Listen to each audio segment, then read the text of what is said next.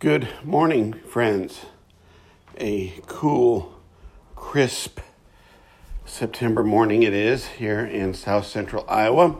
I hope all is well with you uh, and your journey, uh, that you are uh, first and foremost showing grace, forgiveness, and empathy to yourself. Because if we don't show it to ourselves, then uh, we can't show it to others. Uh, I want to do a little refresher here. Uh, once in a while, after I give, you know, seven, eight, nine podcasts, uh, sometimes I'm lucky enough to have new listeners, and I see that there's a few uh, new listeners. I don't get your name, I don't get who you are but I can tell by the count of listens that uh, there's an increase in listenership. And so we're increasing slowly. Uh, that's okay. This is not about uh, numeric success. It can't be because the concepts I'm sharing are probably uh, a lot for a lot of people. So, having said all that, what I want to do today is just sort of back up and uh, talk about uh, sort of uh, my general concept and general theory. And that's what they are. You can take them, you can leave them.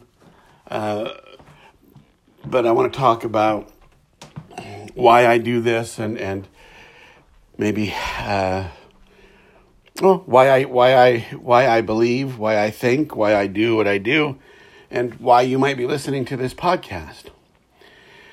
I will begin by saying that these things that I'm about to say uh, do not come from uh, just a single source.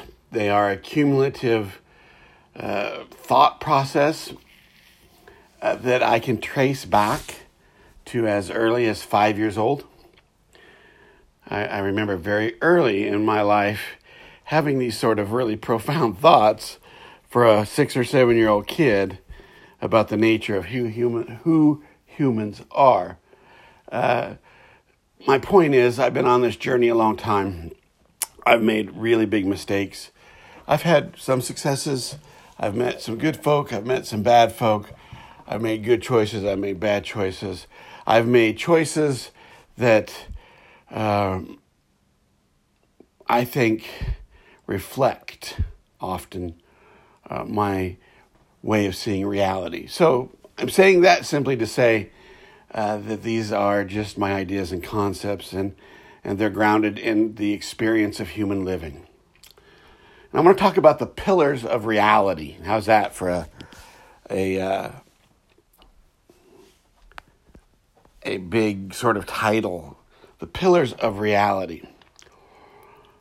So the pillars of reality, what I'm talking about is the systems that we construct, uh, the very fabric of societies. And I can only speak from my society's point of view, but I think that this might be true for, for all societies. Uh, that there are ways that we have established of being in this in this world. Uh, for instance, uh, one of the pillars of reality, one of the pillars that we have made reality, is economics. We live in an economic system that is not of the natural world. Right? We humans have created, out of our own conceptual thinking, uh, economic uh, economics and and uh, ways of sharing wealth, ways of gaining wealth, ways of making money that are based in the propositions of people who created them. So I live in a capitalistic society. Capitalism is based on, you know, those who have uh, selling things to those who don't have. So that's about the simplest way I can put capitalism.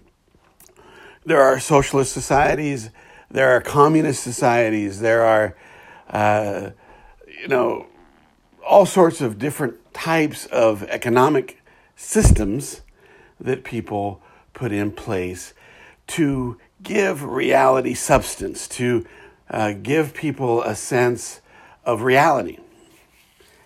And we live into those economic systems. You go to work, you collect a paycheck, or you go to school in hopes of collecting a bigger paycheck, uh, or you don't do either of those things and don't collect a paycheck. And your life is kind of grounded in that sense of, of consumerism. I like my air conditioner, therefore I need to pay for the air conditioner.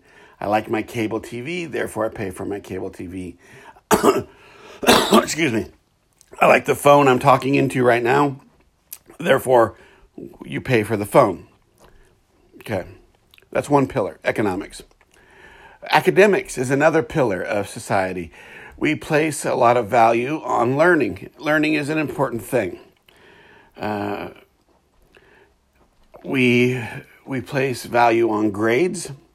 We determine someone's worth often, especially after high school, but even during school, even during elementary school at times, we place people's worth on grades. You know, the, the kids who achieve or overachieve are held up as examples. The kids who struggle, even those of us who have learning disabilities, are looked down upon as objects of scorn or at best as objects of pity. And so the economic or the academic systems we create are based in this idea of have and have nots also, just like our economic system. There are those who have good grades and those who don't. Those who have good grades are successful, those who don't aren't. So there's another pillar religion. We have another pillar that we humans have constructed. Religion, my friends, comes from human concept. Uh, the religion, if you are a religious person, the ideas, the, con- the concepts, uh, the theories are constructed out of human thought,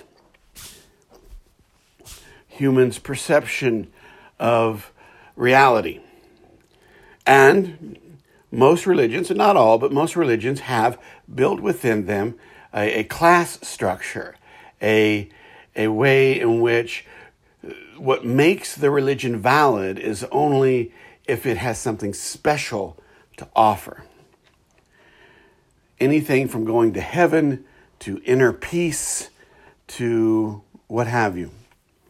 Uh, just being a decent moral person. And those who aren't a part of that uh, are considered, oftentimes, not always, but often considered by those who are religious or even the predisposition of society, that those who aren't religious are often deemed as less. Uh, I will tell you, as a person who was a pastor for 20 years, uh, uh, people who don't belong to an organized religion uh, automatically feel ostracized, regardless of what the organized religion teaches or does. Uh, because religion is set up in the same way as the economics and as the academics, that you must have this to attain something. You must have this to attain something. Now, there are other pillars, maybe that don't hold up the structure of reality like those three, but they're still there. Uh, we have media, for instance. Think about commercials and about how they tell you that you don't have enough toilet paper, enough uh, health, enough time. Uh, think about the news that bombards us with what is wrong. There's not enough peace, there's not enough joy, there's not enough of this or that there are all these sorts of major pillars and minor pillars in our society. Uh, think about something as sacred as the institution of family and how we construct family. you know, that usually there's someone who's in charge, male or female, and hopefully at best it's a cooperative thing between partners, uh, male or female, both. Gender doesn't matter. Uh, we live in this wonderful new space where people can be and express who they are openly. It's great. But a family is a structured thing, and that structure is, you know, uh, there are the haves and the have-nots. I cannot tell you how many times I tell my kids, you know, go go do this because uh, you're sort of uh, obligated to do it, right? Go mow the lawn. Go mow my lawn. And so I'm not saying that these things are evil. I'm saying that they are inculcated into us on a very deep level. They are made to be a part of who we are at an incredibly deep level. And we base the reality of our entire life on them. And so I have seen people, um, well, I'll just be honest with you. My uh, father abandoned our family uh, to have his own money. I went and married someone who, who could, who promised him financial success, and they had some financial success at the cost of leaving his family. I've seen people who seem perfectly uh, healthy, uh, spiritually, and honest turn into just awful people to preserve the religious institution. I've seen people do cruel things to each other to preserve the, these pillars of reality. Now, um, I could go on about what the pillars of reality are, and I will add to that as I go on in my podcasting. But I want you to hear this part of this podcast that those things that we humans have projected into the world as ways of sustaining ourselves, as ways of understanding reality, I am convinced are false. I'm convinced they're false. When I started podcasting again a few months ago, several months ago now, the podcast was named The Matrix Has You. I've since changed the name back to Finding Meaning.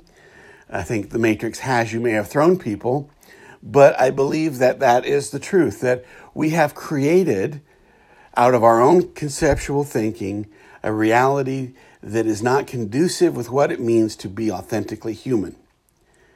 That really, honestly, there doesn't have to be haves and have nots. Really, spiritually speaking, you can't institutionalize love and truth because the institution itself takes on its own meaning. Academically, you can't set those standards because not everyone learns the same, and yet we do these things. And because of that, we have found ourselves in a false reality. Now, you may ask yourself, all right, Skip, um, you know, prove it. Well, I want you to look around the world and I want you to maybe do a little historical research or just flip on the television. Have we have we really solved issues like poverty, homelessness? Have we solved issues like wealth inequality, have we really addressed the issue of, of war and hostility? Have we uh, been able to overcome racism or sexism or ageism? Have we been able to do these things? And I will tell you, my sisters and brothers, if the last six years is any proof, the answer is no. No, we have not. As a matter of fact, it in my view, has gotten much worse, much more acute. Not that it always hasn't been there, but I myself personally have become acutely aware of these false concepts of reality. So, this really was, as I said at the beginning of the podcast, has been something I've been working on a long time. But I will tell you that about four years ago, um, it really hit me like a like a lightning bolt that that everything I was living up to that point came to a culmination of this reality. And the, uh, and the truth is this that, that none of us have been raised in a reality that is conducive to who we are authentically. And who we are authentically is loving, inclusive, diversity seeking, hopeful, healing energy. But the reality that we create out of ignorance, out of our not knowing who we really are, that reality is, is what we live in, is what we raise our kids in, is what I've taught my kids to live into, unfortunately. I wish I would have had this epiphany when my first child was born, but I didn't. It took my life and my mistakes to get here. And so that's what this podcast is about. If you are new to the podcast, I welcome you. My thesis, my theory, my concept is this that for the entirety of the human experience, we have created out of our own misguided, misconceptual um, ignorance realities that separate people and to have and have nots, be it money, be it grades, be it religion, be it whatever. Um, we live out of uh, a false dichotomy. We live out of a reality based in dualism when what is really real is not. And from there, I'll let you go because that's the launching point for uh, all of these podcasts. My quest to find what is real and hopefully my assistance to you. Take care, my friends. I hope this makes some sense, uh, and I do appreciate you listening. Um, take good care and show yourself some grace. We'll, we'll talk to you later. Bye bye.